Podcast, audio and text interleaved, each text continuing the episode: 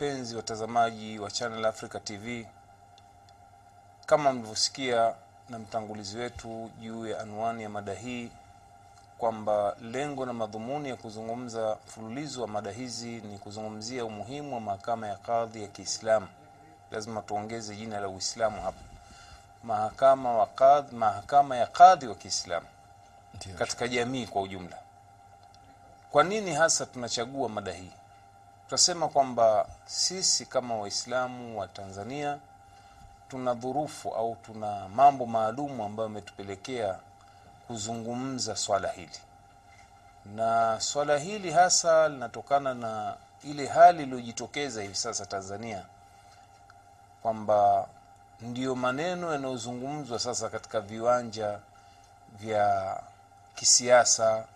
viwanja vya jamii. Kuna fukuto hili la kuzungumzwa mahakama ya kadhi, kwa maana ya kwamba nchi yetu hivi sasa haina mahakama ya kadhi, na hili limepelekea Waislamu hasa wenye kuona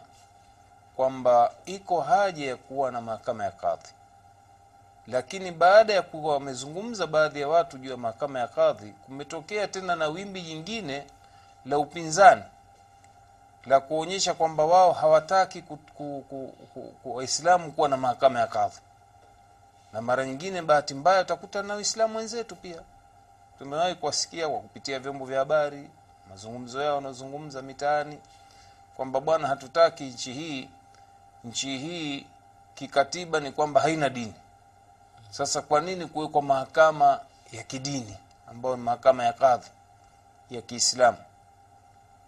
Na wengine wameonyesha ule uadui wao tu juu ya Uislamu na Waislamu kwa ujumla, kwamba Waislamu wakiwa na mahakama ya kadhi, kwa maana nyingine watakuwa wamepiga hatua eh, na watakuwa wanaishi vizuri. Kwa hiyo ni masala ya uhasidi, unaona eh, kwa kuyatakia maovu Uislamu na kuwatakia maovu Waislamu kwamba waendelee kubaki katika hali hii. Lakini sasa tunavyoona sisi kwamba kuendelea kuweko kutokuwepo kwa mahakama ya kadhi ni kuwa kunaendelea kupatikana kuharibika kwa jamii, hasa upande wa sehemu ya raia ambao ni Waislamu, kwamba kuna mambo mengi kama tutakavyozungumza tena baadaye katika kipindi hiki ambayo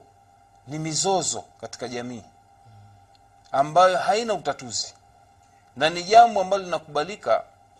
kwa Waislamu na wasiokuwa Waislamu kwamba lazima kuwe na chombo cha uadilifu kinachohukumu watu matatizo yao. Kwa hiyo umuhimu wa kuzungumza mada hii ni kuweka wazi kwa wale ambao hawajui na wale wanaojua lakini wanakusudia shari juu ya jamii ya Waislamu ili wapate kuelewa kwa ufasaha na kwa uzuri zaidi, na wao waunge mkono mwito huu na mwelekeo huu wa kusimikwa mahakama ya kadhi katika nchi yetu, pamoja na kwamba unasema kwamba kama ulivyotangulia kusema kwamba mahakama ya kadhi si Tanzania tu, mahala popote pasipokuwa na mahakama ya kadhi, maadamu kuna Waislamu, basi tutaona katika kipindi hiki ule wajibu wa kusimika mahakama ya kadhi. Mm, Kwa hiyo tunaweza tukasema labda shekhe, umuhimu huu wa mahakama ya kadhi au umuhimu wa kuizungumza mada hii ya mahakama ya kadhi ni kuwafahamisha wale ambao ni Waislamu lakini hawaelewi umuhimu wa hicho, na, na vile vile kuwatanabaisha au kuwafahamisha wale ambao si Waislamu lakini hawaelewi malengo yapi ya mahakama ya kadhi na sehemu gani au na nyanja gani zinazofanyika.